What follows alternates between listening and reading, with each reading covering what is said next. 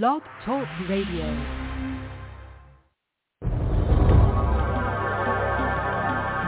Trek Talking. All things Star Trek and beyond. Thursday nights, 7.30 to 9.30. All hailing frequencies are open. iTunes, iHeart, Stitcher, Spotify, Amazon, and wherever fine podcasts are found. Trek Talking. Boldly going wherever your mind is willing to go.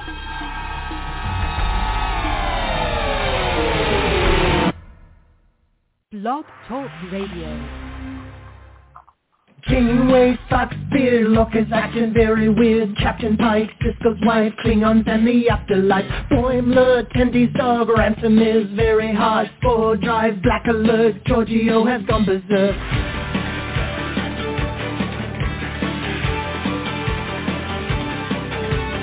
Deja Batleth, Edward is an idiot, Spock is dead, Worf is wed, Chekhov's wearing red. Data's cat, Kempak's at, Q has had enough of that. Beam me up, make it so, everybody let's go. We talk about the series. You can join us live by picking up your phone now. We talk about the series. We're coming to you on your streaming services now. We talk about the series. Comic books and games, we go beyond the show now. We talk about the series. Come and join us we sit and chat and we go on and on and on and on. And good evening. Happy Martin Luther King Day. Welcome to Comic Corner. I'm your host, Uncle Jim, and with me as usual are my Trek. We'll start out with Eric. Eric's out in Portland. How you doing tonight, Eric? Oh, I am doing fantastic. It is a beautiful day in Portland. Sun's been out all day. It's been slightly cool. I enjoyed a little time sitting out on my bench re-reviewing today's comics to make sure to be ready for today. So beautiful day, guys. Happy to be here. And we also have with us Charles. He's out in Las Vegas. How you doing tonight, Charles? I'm doing good. It was a sunny day. Oh, we dropped into the high 60s, but with about 10, 15 mile an hour winds, it just wasn't a suitable day to sit outside. So I had to come in my room, my room and then scan the comics. You know, I uh, I enjoyed my day. I I got up to chapter five in the Janeway autobiography, which I'm really enjoying, and I'm looking forward to talking to Una McCormick about it and talking about it on a future book nook as well. And then I watched the X Files and got up to episode nine in season one of the X Files. That was my Martin Luther King Day. So, guys, welcome to the show. We're glad to have you along for the ride. Our phone number here is six four six six six eight two four three three. If you'd like to call and share your thoughts on comic books or whatever's on your mind, give us a call. We'll be live here for the next hour. Six four six six six eight two four three three is the number. So Star Trek Voyager has has a four issue uh, miniseries out right now by the name of Seven's Reckoning. We're going to talk about issue number one. After Voyager encounters a damaged alien ship in the Delta Quadrant, what at first seems to be a simple repair mission becomes much, much more complicated for Seven of Nine. Eric, you want to start us off with issue number one? Yeah, sure. So I was pretty excited about uh, this series coming out. I am a Star Trek Voyager fan, and I think it's always good to get uh, more stories about Seven. I know that show really took off once she became a character, and of course she's been a an integral part of Star Trek Picard as well. So it's nice to get a little bit of filler story here. Um, this particular issue is written by Dave Baker, who uh, I don't think has been doing a lot of the Star Trek comics that we've been reading recently, but the main artist uh, in this series is Angel Hernandez, who of course is a name that we see over and over again uh, in a lot of different um, Star Trek media. So uh, yeah, this one is pretty cool. It starts out and it's got kind of a, uh, a great opening splash page that shows uh, Seven of Nine as a Borg um, and it looks like it's a kind of memory going back to uh, when she first came on the ship. Um, and then after you get that initial kind of action page, the next page that you get is this big splash page of the Voyager, which I think is just super beautiful. Um, it's got great colors, blues and greens, and just is really rich in the way it looks. And then the story takes off, and um, you know the story is pretty cool one. I don't want to reveal all the details, but basically it starts out with uh, Janeway and Tuvok uh, sort of discussing the fact that they have come upon an alien vessel, as Jim was reading in the intro, uh, a damaged alien vessel, and that they don't exactly know what's going on with this thing. Um, and so they organize an away team. You know, it's got Tuvok and Chakotay and kind of the standard folks. They decide that they're going to take uh, Seven as she is now, which is humanized. So I don't I don't know exactly when this takes place, but obviously after she's had all of her implants removed and that sort of thing, um, sometime in the Voyager continuum. And they beam down, and then the other person that they bring with them is Naomi Wildman's mom, uh, which I think is kind of cool because uh, anybody who is a Voyager fan knows that eventually she dies, um, and Naomi Wildman kind of sort of comes under the the protective wing, I guess I'll say, of Seven of Nine. So it's nice to have um, Naomi Wildman's mom as part of this away team, just to give her a little bit more screen time. I really appreciated that. Uh, so they beam onto the ship. They discover the alien species. Uh, they discover some corpses, and then they discover kind of a big cryogenic freeze zone um, where they find all of these bodies that are uh, in suspended animation. And as they kind of continue to explore this whole network uh, of the inside of the ship, they do eventually come upon uh, an alien who is not frozen, uh, who's awake and alive and running the ship. Uh, and these aliens look pretty cool. They're two different races, it seems at least. Um, one is kind of a big, bulky, four-armed looking thing that's kind of lizardy, and then the second is the the kind of skinny, two-armed version of that. So some really interesting looking aliens. And we come to find there's kind of these two societies. There's you know this this ruling class, uh, maybe religious almost um, type side. I'd be interested to get uh, your guys' take on that. And then kind of this like underling side, the other folks and uh, the four armed ones. And that's who Seven sort of falls in with. Um, and at the very end of this first issue, we kind of get the I think what is the real crux and interesting part of this series, it seems, is that both of these races seem very interested in the idea of the story that's being told. It seems that stories are a big part of their culture. Um, and in fact, at the end of this issue, we get the story of this uh, kind of ancient uh, person who brought, uh, you know, justice to their to their ancestors, a great warrior. Um, and we get their story uh, that warrior is called the Dawnbringer. And we learn that there's this idea that the Dawnbringer is going to come back. He's going to help these people back. So it's almost like this Messiah type story. So I really dug this first issue. Um, I thought the art was on par with kind of what we've been seeing elsewhere.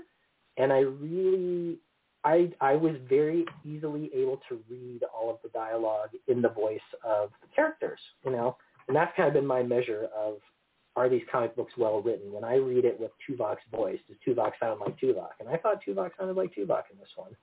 So I, I overall thought this was a pretty darn good issue. I liked it. Nice intro to a compelling story, and it uses a lot of different characters from Voyager. Focuses on Seven, yeah, um, but you know they bring the other ones in, and um, and they're important to the story. So that's kind of my take. What do you think, Charles? Well, okay, let me start the story off we get a little interesting comment, uh, interesting discussion between Janeway and Tuvok, as Janeway just got out of a hairstylist, and she's just not completely comfortable. Sure, she likes the new hairstyle. And this one's kind of funny because in Delta Flyers, they do discuss the fact that Janeway went through many hairstyles throughout all of these. That was a bit of a interesting com interesting discussion on the fact uh-huh. of which car she had that week. Eric also said I wasn't sure when this hap- when the story occurred. I'm thinking the story occurred early in season four. Uh huh. Yeah. As the fact that she says, Mr. Chakotay, take our new Borg companion with you perhaps she'll be help in, this, in identifying the species of this craft. this kind of gives me the idea this is early in season four where we're just starting to get we're starting to under we're starting to get deep to understand seven of nine a little a little bit. hmm But they get to see this big ship come up, but they don't get any communication from it. They're looking at the ship. They're realizing this ship's been flying around for a while, not decades, but more.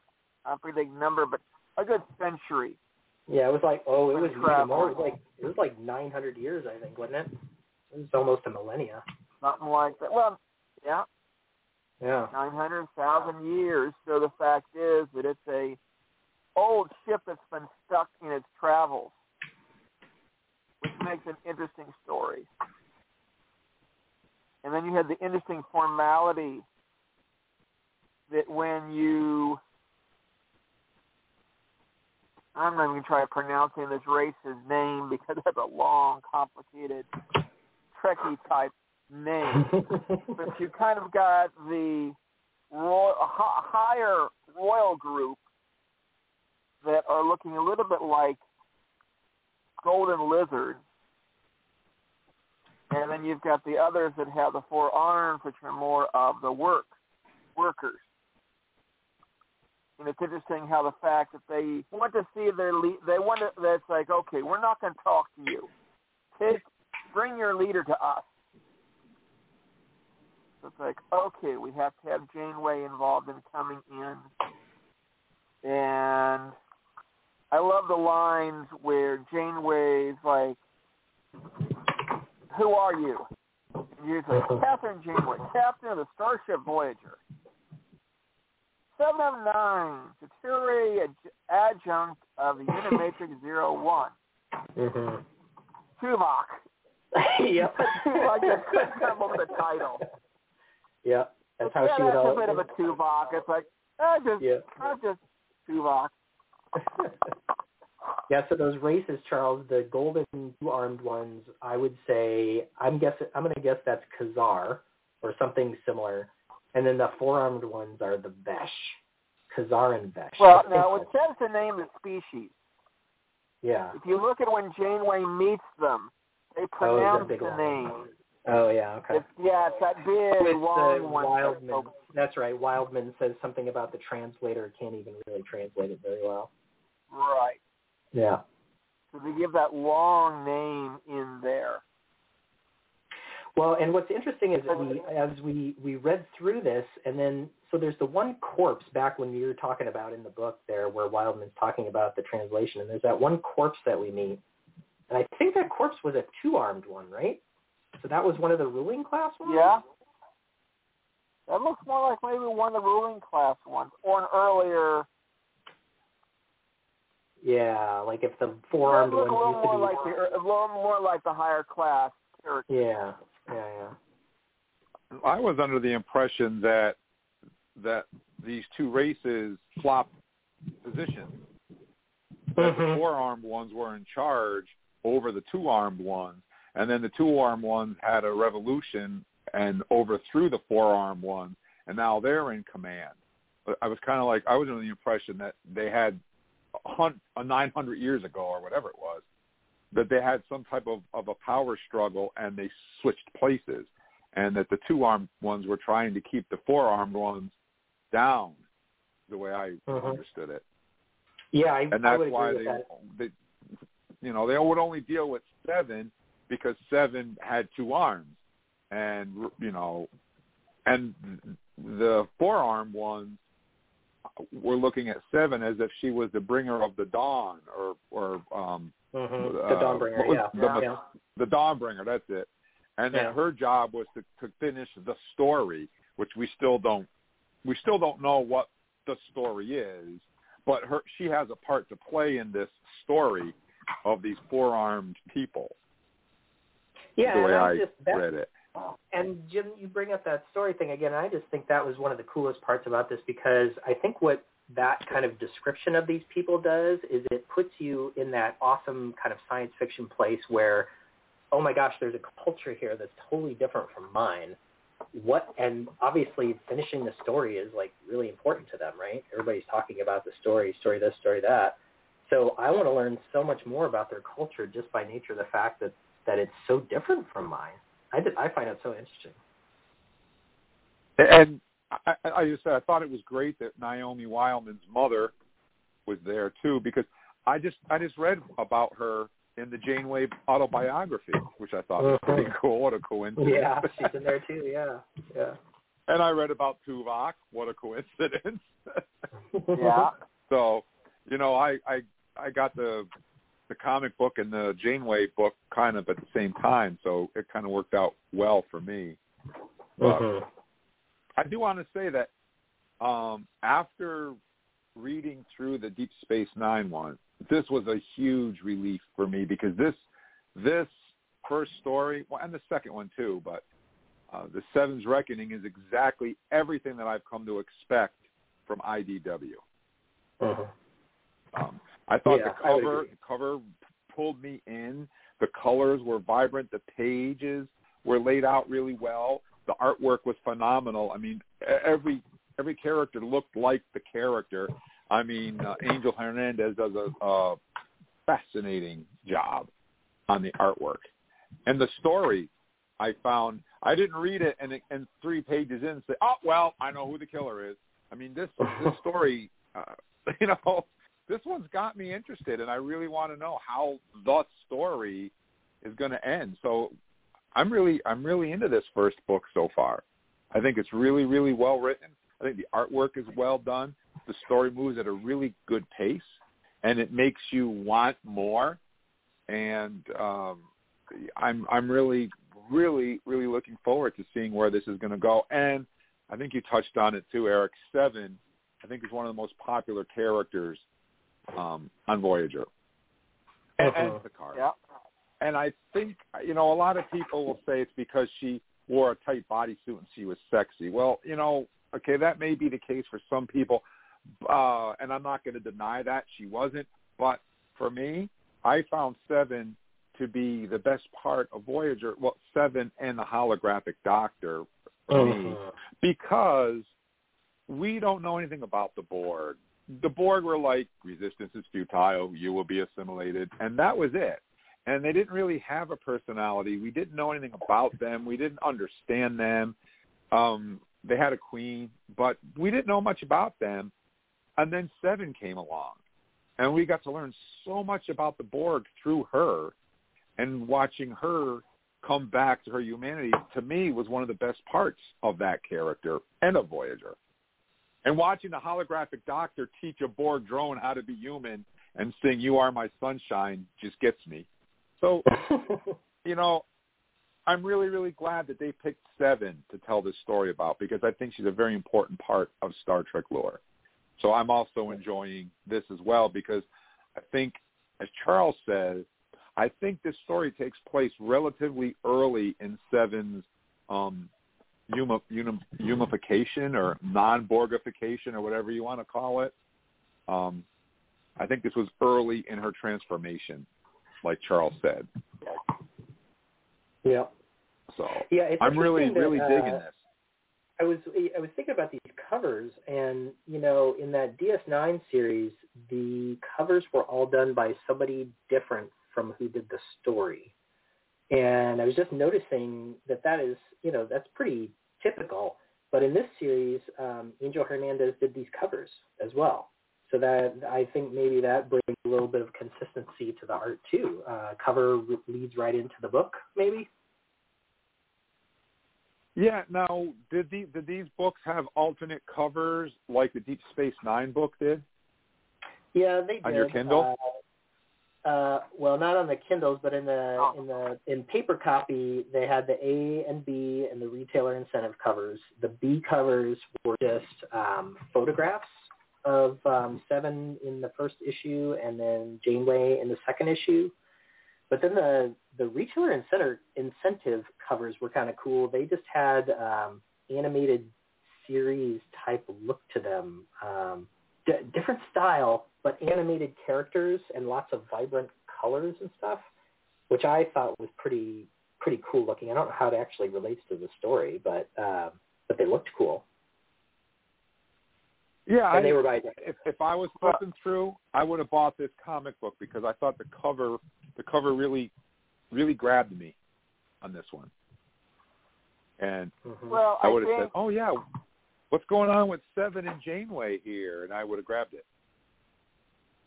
Well, I think I'm going to throw in a little bit of discussion on issue two, where you actually see one. You actually see one of the forearms on the cover, and if they'd done these before any of the books had been created, they wouldn't have probably had very much of an idea what the character's look, creature looked like. Mhm. Yeah. So I think this one might have actually been done. So the first comic book had had partial artwork done, or they had pre-art of what the characters look like. Mhm. So I True. think the time span between creating what the content inside the comic and the covers were a little closer together than they normally we've seen before. Yeah, I'd love to be in the kind of concept room because uh, you know you've got your writers and all that kind of stuff, but I'm I'm guessing that you bring in the artists and things too to help develop what the characters are going to look like. Uh, I mean, I'm completely speculating. I don't know, but I'm I'm guessing that they should get some input on these things, and then as you're saying, Charles, since that's kind of developed early and becomes part of the this the series, not just that first issue. Because Yeah. I know J.K.'s talked about creating covers before they've even got a full conceptual story. hmm Whereas these covers look like, okay, they've got a better idea what the story's about when the covers are getting created. hmm That's why we have Yeah. such the more basic covers with that. And I'm wondering if it might be because of COVID, maybe they had a better chance of doing some better covers, cover A's before releasing the comics than they normally do. Yeah, because we heard about this book a long time ago. We, we've been waiting for this book to drop for a while. hmm So maybe maybe that's the case. But anyways, Eric, uh, issue number one, Seven's Reckoning. What would you give this? How many how many chevrons would you give this one? Yeah, I think this one is a very solid start to a very what looks like is going to be a very solid series, um, on par with any of the ones that we reviewed that I really liked. So I'm going to give this first issue an eight point five. Wow. Okay. Yep. What about you, Charles? How many chevrons?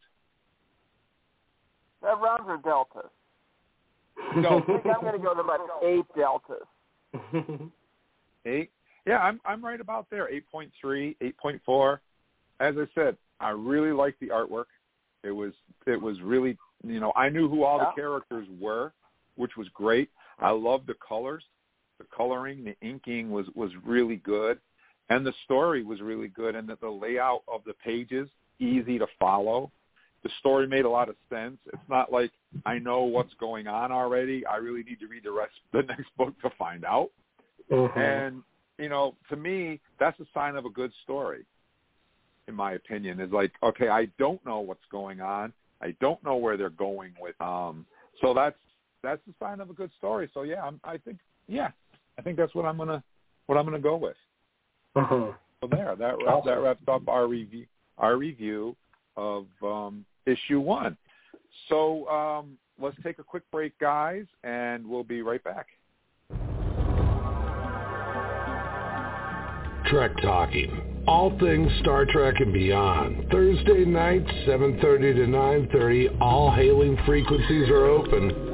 iTunes, iHeart, Stitcher, Spotify, Amazon, and wherever fine podcasts are found. Trek Talking. Boldly going wherever your mind is willing to go.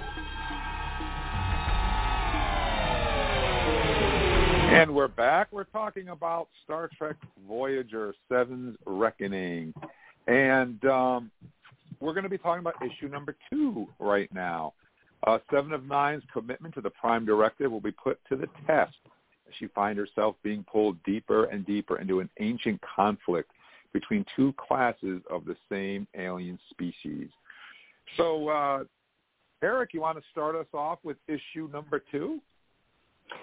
Sure. So this one uh, starts out actually much in the same way the last one does, which I think is very mysterious, and I wonder where they're taking this. Um, the very first opening page is kind of another view uh, of the scene that we saw in the first book on the first page of presumably Seven of Nine as a Borg, um, and a couple people knocked out on the floor, mm-hmm. and her saying resistance is futile. So uh, I'm interested if they're going to uh, bring this maybe into the story later on as a memory or something like that. But as of yet, the first page hasn't really been defined um, and where they're going with that.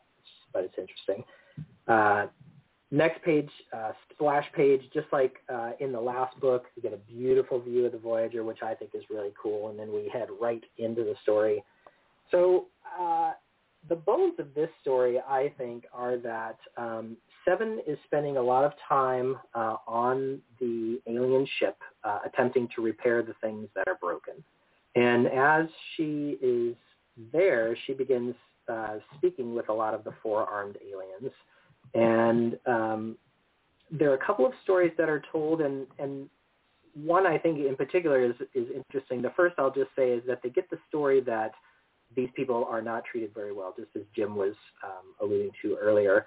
But the other story that we get, which I think is kind of uh, reverent and interesting and actually might steer the way that Seven's thinking right now, we get this story that the this race, when they die, um, they dismember their their bodies uh, as a religious uh, kind of rite because um, they they're saying that you know when a person's alive they are whole. Um, when they're not alive they're not whole anymore.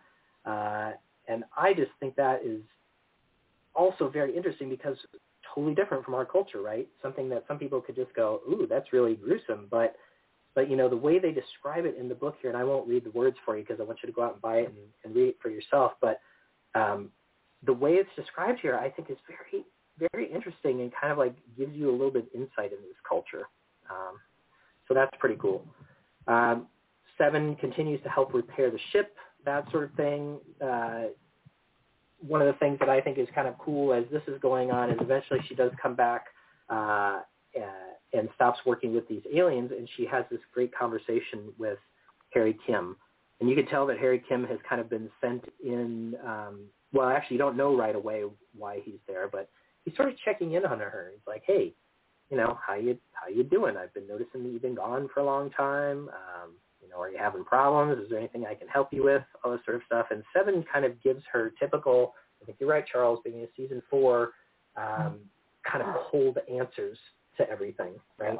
She doesn't really give too much information.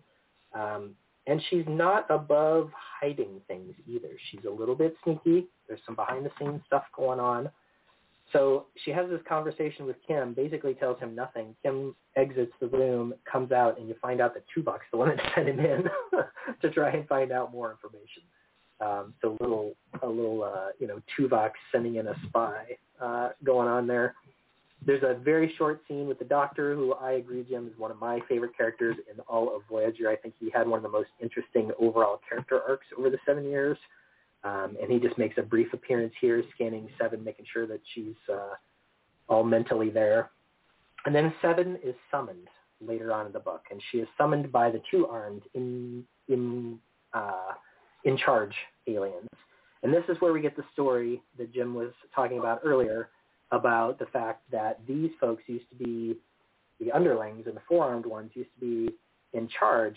And in fact, um, not only that, but we find out that these aliens that she's talking to, it's not like they've been in suspended animation for a while and then come out, or that they have super duper normally long lifespans. We find out that one of the races emits a pheromone that actually extends the life of the other race.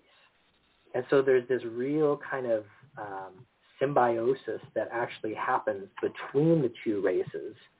And so now Seven's, you know, absolute conviction that she had at the beginning of this book about, oh my gosh, look at these oppressed forearm aliens, uh, the people who are in charge are treating them poorly. Now I think her vision is kind of starting to switch around a little bit, and she's not exactly sure how to feel, um, which I think is very interesting and fits right in with her kind of journey that she takes throughout Voyager of figuring out what it means to be a human and not a Borg. So uh, I loved the way this one continues, um, and then it kind of leaves you with a cliffhanger that leads right into issue number three, and they show you the cover of issue number three, and it looks like there might be a little bit more actual revolution involved uh, coming up, so we'll have to see. But I really dug this issue, same artist, um, same art, very interesting story progression, um, and nice little moments here and there with our favorite characters, just just chatting with each other, um, giving little little insights to what's going on inside their heads. So I really dug this issue. What do you think, Charles?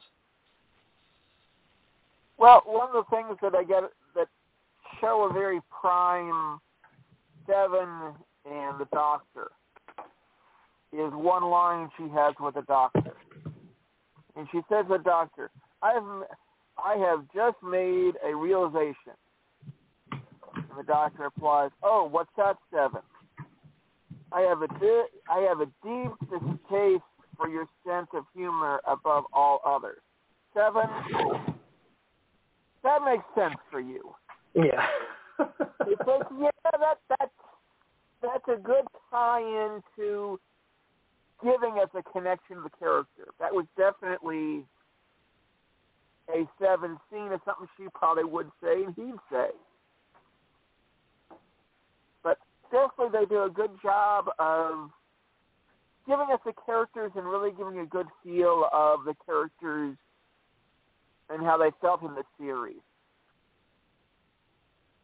The story is a little confusing. I am going to kind of wait to see what happens with it. Definitely you can see something's going to happen because Seven goes and talks to the the higher higher group, and they kind of know that the workers are kind of not happy with what's going on, and they know something's going on.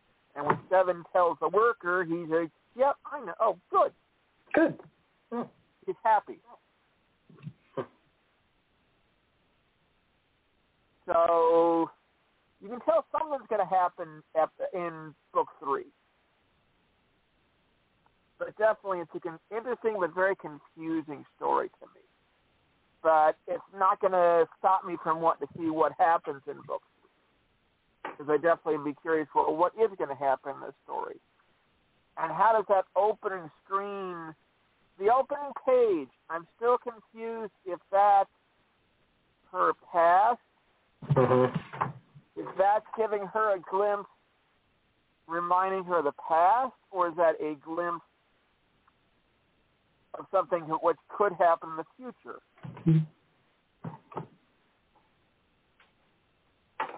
So, well, Charles, I would. Jim? Go ahead and finish, Eric. I was just going to mention one thing about that page that you were mentioning, the page where uh, she talks to uh, the doctor, and you're right. That's a very seven line, and she says um, the the cool thing about that line she says is not only does that just speak to who seven is, but it actually references back to the first book too. Because remember uh, when they beam down to the planet, uh, Chakotay makes a joke, and she's basically like, "Oh my God, this is a human humor is a total waste of time, and all it does is distract us." Yeah. and so they well, did you, here. You, you get the, yeah. And you get the doctor's expression on it. You don't get him just replying. He thinks about it. You get those different faces like, yes, yes. that's how the doctor would act. And that was he the other thing I act right away. He'd think about it. He'd process it. He would, and I that you mentioned his faces, and that was the other thing I wanted to bring up about this page. That I just feel like the drawings on this page are particularly good, and not only did he capture um, Robert Picardo's you know actual face, but the way he holds his mouth and the way that he kind of expresses his emotions, I just thought yeah. his face was really good on this page. the second panel there Yeah. where he's doing the scanning and he kind of does that that sort of gritting thing that he does sometimes. That's just like perfectly drawn. Yeah. So what do you think, Jim? Absolutely. Well, I thought that, like I said, I thought this book was really good. I also think that Seven is having, I think that Seven is feeling a connection because she's feeling like this race might be um, enslaved, like she felt when she was a Borg, and that's why we're seeing the Borg flash. But she knows exactly what race is controlling who, because by one of the races, and I don't remember who. I think it was the four-armed one. Um, were hooked up to the two-armed one who was sucking their life out of them through a giant conduit um, of some type. Through and she, the two-armed one says to Seven that our lifespan isn't that long, or, or there was a line or something along those lines, if I remember. Yeah, I know she talks issue. about yeah, she talks about a pheromone. She says when a Vesh is in the immediate vicinity of a Khazar, they unleash a pheromone which extends the lifespan of any Khazar surrounding them. So they're not like sucking Right. their life force out. It's that they, they actually just kind of have to be around them and uh, they exude this pheromone that extends their life. And she says, so you see, they're very dangerous and very useful individuals. So yeah.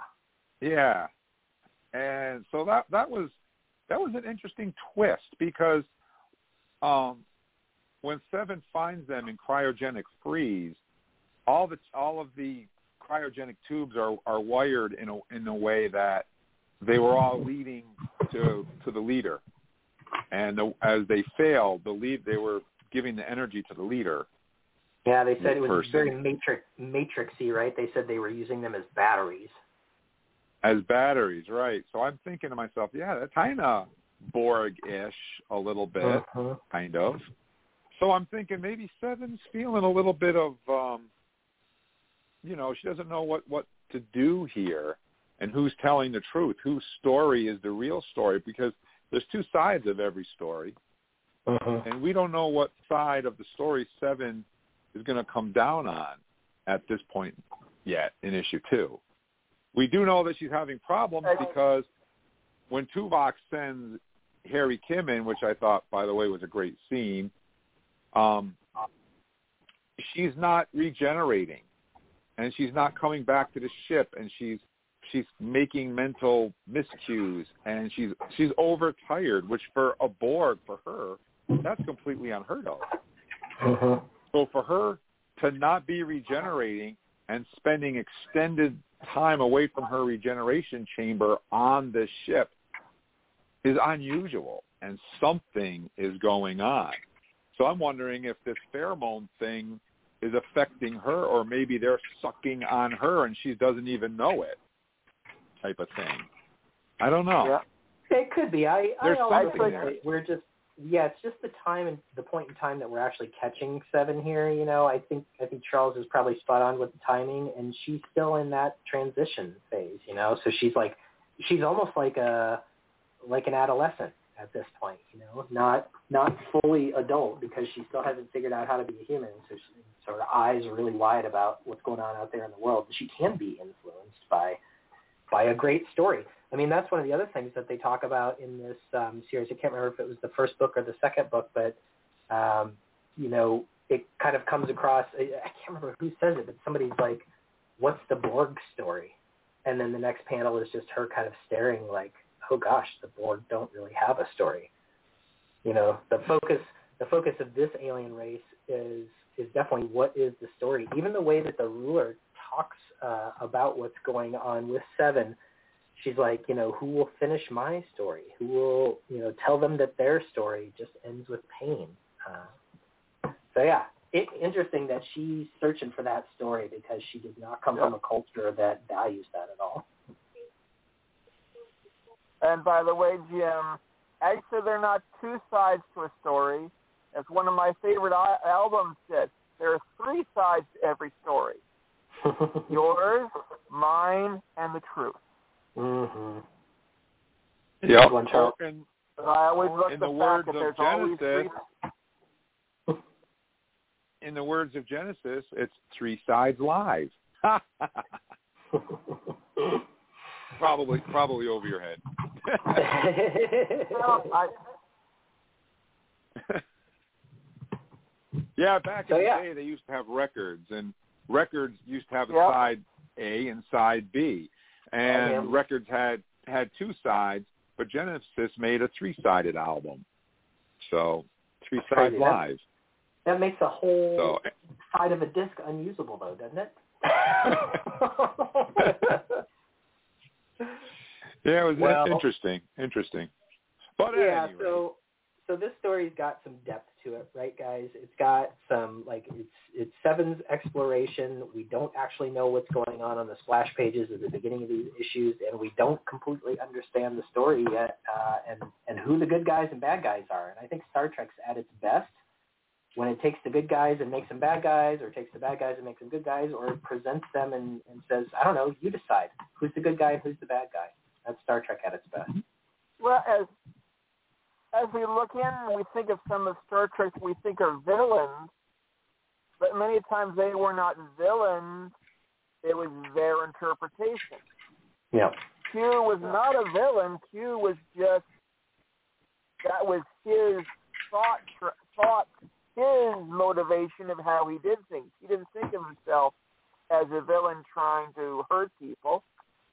hmm That is how he acted. How Yeah. Q acted. Well, It's in his I, I. I enjoyed this. I, I really did enjoy this book. Um, I'm, I'm enjoying both of these actually so far. I've always liked. We are the Borg. Lower your shield and surrender your ships. We will add your biological and technological distinctiveness to our own.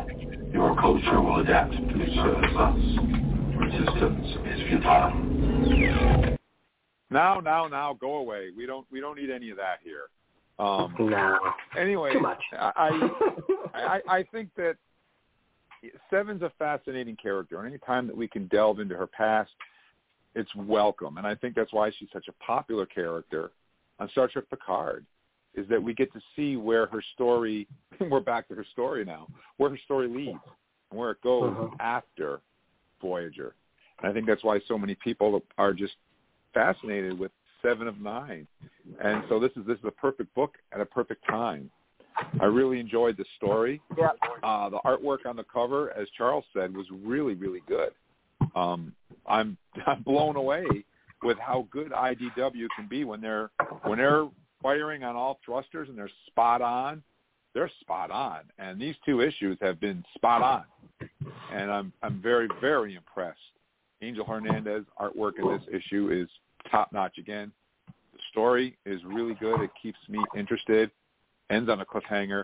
Makes me want to know more and uh, try to figure out what's going on and whose story is what. And uh, like you guys said, seeing her interaction with the doctor made me chuckle. I mean, I just waited for him to sing "You Are My Sunshine," and I would have really been laughing. Um, but to see Harry Kim show up was cool, and I really, really enjoyed this book. I, I think it was a perfect follow-up to issue number one. So um, yeah, I'm, I'm going to go. I think I'm going to go with 8.5, 8.6 um, deltas on this one. Yeah, I think I'm going to agree with you, Jim. Uh, I think this one kicked it up a notch, and it, I actually liked it even better than the first one. So yeah, I'm, I'll go 8.7 on this one. It's it's pretty darn good. I'll go an eight Well. Charles, Bring my look score up. Yep, I said eight point three works. there you go. Yeah, there you have it. So you guys definitely should pick up the Voyager issues. I I am going to recommend them. I think you'll enjoy them if you're a Yeah. Voyager fan, if you're a fan of Seven of Nine, or if you're a fan of great comic books. These 2 so Mhm. far meet criteria. So I highly recommend them for sure. Now, think- our next comic corner. Yep, go ahead. I was going to say this is actually a good timing for the story because of not only the anniversary of Voyager, but the release of Picard as well.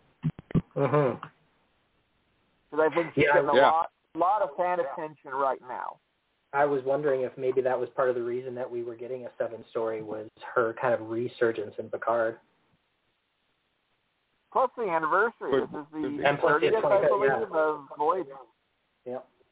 Okay, 25th release of that, and with rumors of them trying to put together a documentary just like uh, DS9 had. Yeah, that would be cool. That would be super cool. Yeah.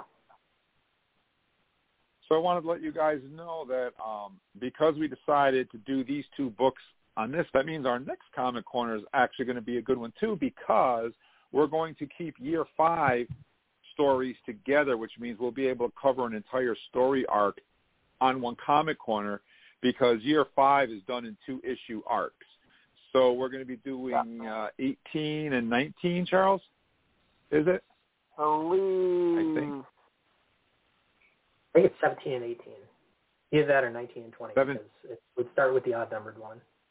I think it's 17 and 18. Yeah, we're going to be. 17 and 18. We'll be doing Yeah. 17, 17 and and 18. 18. Right. We'll be doing And- 17 and 18 of year five. And by the way, just to give people a teaser, issue 17 is going to be another is no, going to be another um, Gary Seven and ISIS. hmm Yep. Yeah. He's I, uh, back. TJ is going to be sending me that one in the mail because I can't leave the state. So hopefully I'll have that one shortly. But we'll be doing so. We're going to be we're going to be trying to keep these together so that we can keep doing them that way. I think it worked out Yeah, by I've- accident, but it worked yeah. out good. Mhm. Um, but Much but, better. but I wait, like the two. there's more. There's more. As I stated earlier, we're going to be talking about the autobiography of Captain Kathryn Janeway by Una McCormack. Charles and Eric have already read it. I just got mine. I've been waiting Oh. and waiting and waiting and waiting, and it finally came.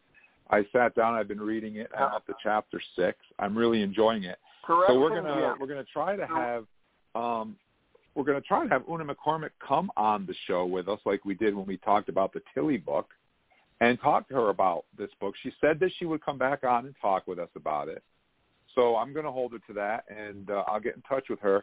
We'll probably have to have the comic or book nook. will probably have to be on a Saturday again, like it was last time, because of the time difference between the UK and here. So you guys want to stay tuned for that. As soon as when I get closer to finishing up the book, I don't know how many chapters are in it, but when I get nearer to the end, um, I'll get in touch with Una and we'll set that up and we'll get that posted on our Facebook page so that you guys can call in and ask her some questions about the um, the book if you feel so inclined to do so. So that that'll be coming up in the future. We probably will do Book Nook before we do the next comic corner, I would assume.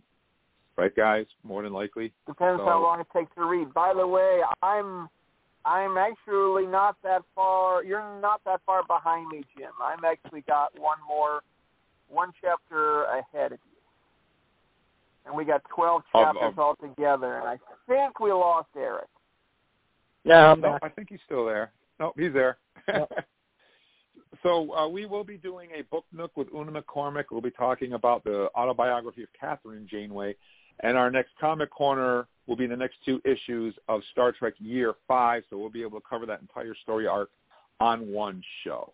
So you guys can keep an eye out for that. I'll get that information posted on our Facebook page, possible. By the way, you guys want to go visit us on Facebook at facebook.com backslash Trek Talking and Beyond, A-N-D, Beyond. Spell that all out and head right over there. Uh, give us a like, give us a follow, and that way you'll never miss an update on any of our shows. Or you can go to Blog Talk Radio backslash Trek Talk, and you can do the same thing there as well. So uh, one more thing I want to mention. We're going to be with you guys on Thursday night, 7.30 as usual, and we're going to be talking about Star Trek Discovery Season 3. We're going to talk about the entire season. We got a couple of topics we want to talk about that slipped through our fingers when we were covering the individual episodes. We're going to have the overall fan scores as voted on by you guys on what you thought of season three. And we're also going to go through and let you guys know how all of the episodes of season three stacked up against each other, which ones you guys thought was the worst and which ones you guys thought were the best. And that's going to be on Thursday night at 7.30, so you don't want to miss that. And I'll be back Sunday night with the Leslie Hoffman doing another exciting episode of Stunt Trek. So we got a lot of Trek to throw at you guys, and we won't want you to miss anything. So you can head over to the Leslie Hoffman Appreciation Organization Facebook page and uh, say hello to Leslie. And if you have any ideas for any future shows, you can do that there as well.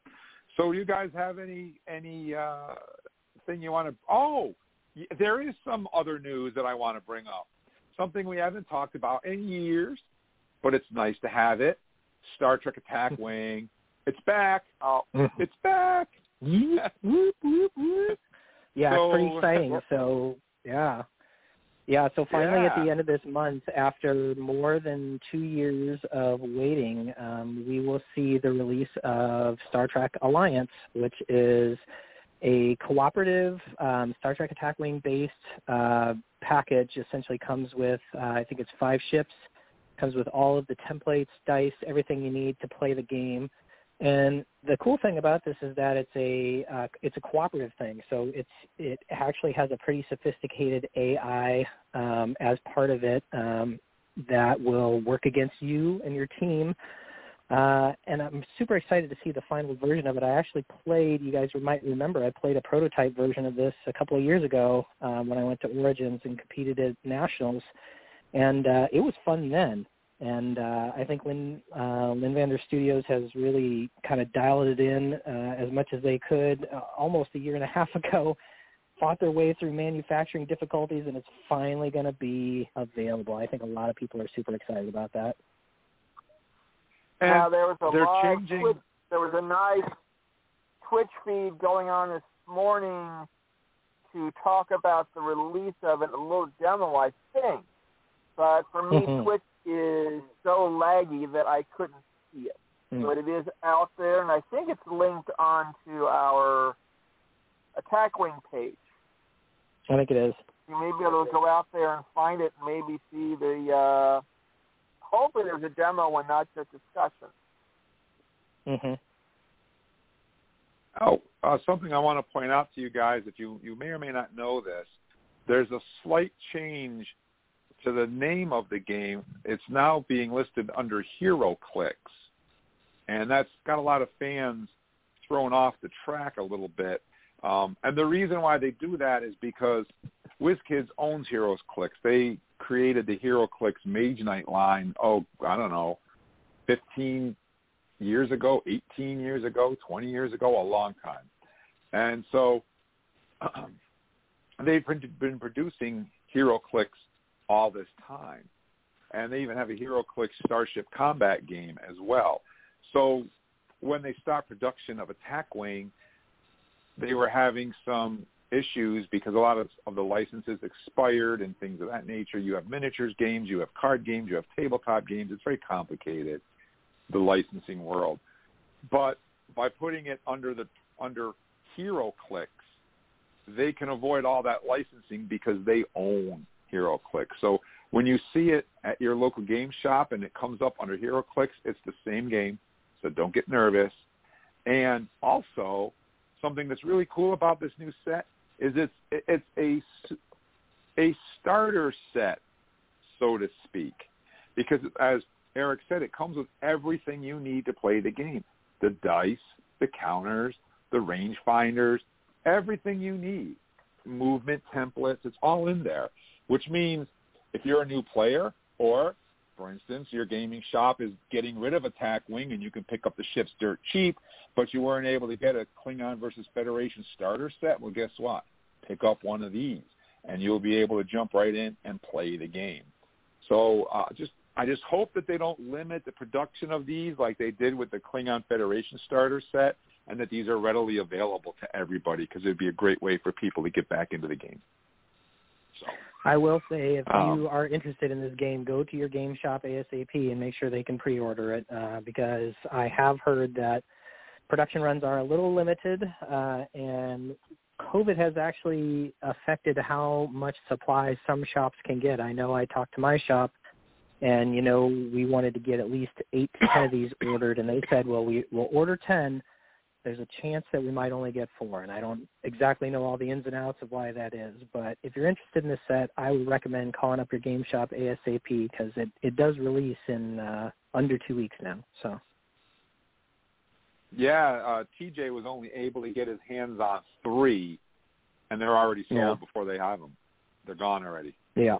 So they I won't even know. see the shelf over here in Whitehall. They're just going to go right out the And the door. One of them's going to me. And the yeah, and the thing is that um, it's my understanding that a lot of this just has to do with manufacturing issues. This thing has been ready to go for a long time, but there there have been some issues that have caused them to had extreme manufacturing delays, which is why this thing has taken more than two years to come out. So keep an eye out for it, guys. I think a lot of stuff And- right now are having manufacturer delays. Yep. Yeah. Little bit. It's, hopefully it can go back to somewhat normal very soon. Let's hope. hmm Anyways, guys, um, thank you for your support and thank you for tuning in and listening to us. We couldn't do the show without you guys. I want to say thank you to Eric for hanging out, uh, talking Star Trek comics and a little bit of Attack Wing with us tonight. Thank you very much, Eric. Yeah, absolutely. Thanks, guys. Have a great night. And I also want to say thank you to Charles for hanging out, uh, talking comics and Attack Wing with us. Thank you very, very much, Charles. Thank you. And thank you to each and every one of you guys for listening. And please go to our Facebook page, give us a like, give us a follow, and uh, tell us what you think. We'd love to hear from you guys. I'm your Uncle Jim, your most excellent host. Thanks for listening. Good night, everybody. Hailing frequencies Thank are closed.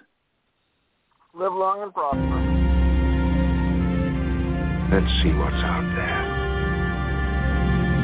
Engage.